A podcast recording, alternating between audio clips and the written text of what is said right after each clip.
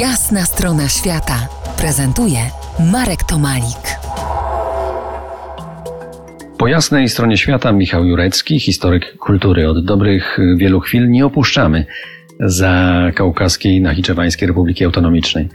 Rozmawiamy dziś o terenach, których historia, jeśli nawet dobrze i prawidłowo opowiedziana, wymyka się przyswojeniu, zrozumieniu i to nie tylko ze względu na ograniczoną percepcję naszych możliwości zapamiętania, ale i ze względu na dowolność interpretacji. Czy potwierdzi te słowa antropolog kultury?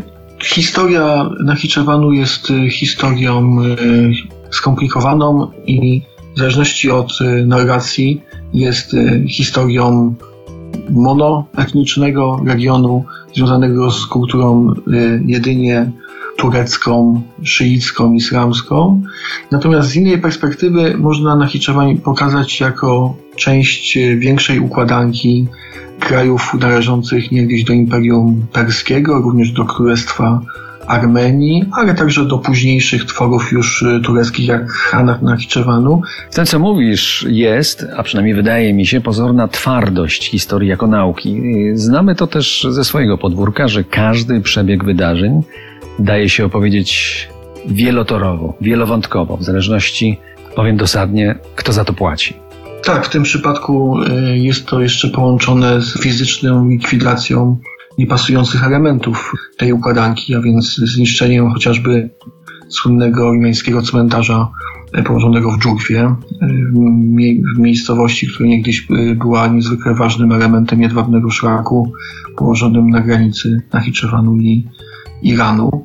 E, cmentarz e, przestał istnieć. Był to jeden z najstarszych cmentarzy ormiańskich na całym Zakaukaziu. Został zniszczony przez armię azerską i niestety bez żadnych złudzeń należy e, powiedzieć, iż w ten sposób traktowane są zabytku, zabytki ormiańskie w całym Nachiczewaniu. Czy zatem istnieje coś takiego jak obiektywna narracja historyczna? Czy na przykład Michał Jurecki, historyk z Polski, antropolog kultury, nie będący uwikłany w zakaukaskie grawitacje może spojrzeć na to, co się tam wydarzyło chłodnym okiem? Wydaje się, że jest to jeden z y, opcji y, jakiegoś ratunku dla, dla tego typu regionów, a y, żeby człowiek z zewnątrz mógł cenić to właśnie nie mając jakiejś sympatii ani z jednej, ani z drugiej strony. Tak samo uwielbiam tą spuściznę mm, szyicką, azerską, która zachowana została w Nechiczewanie.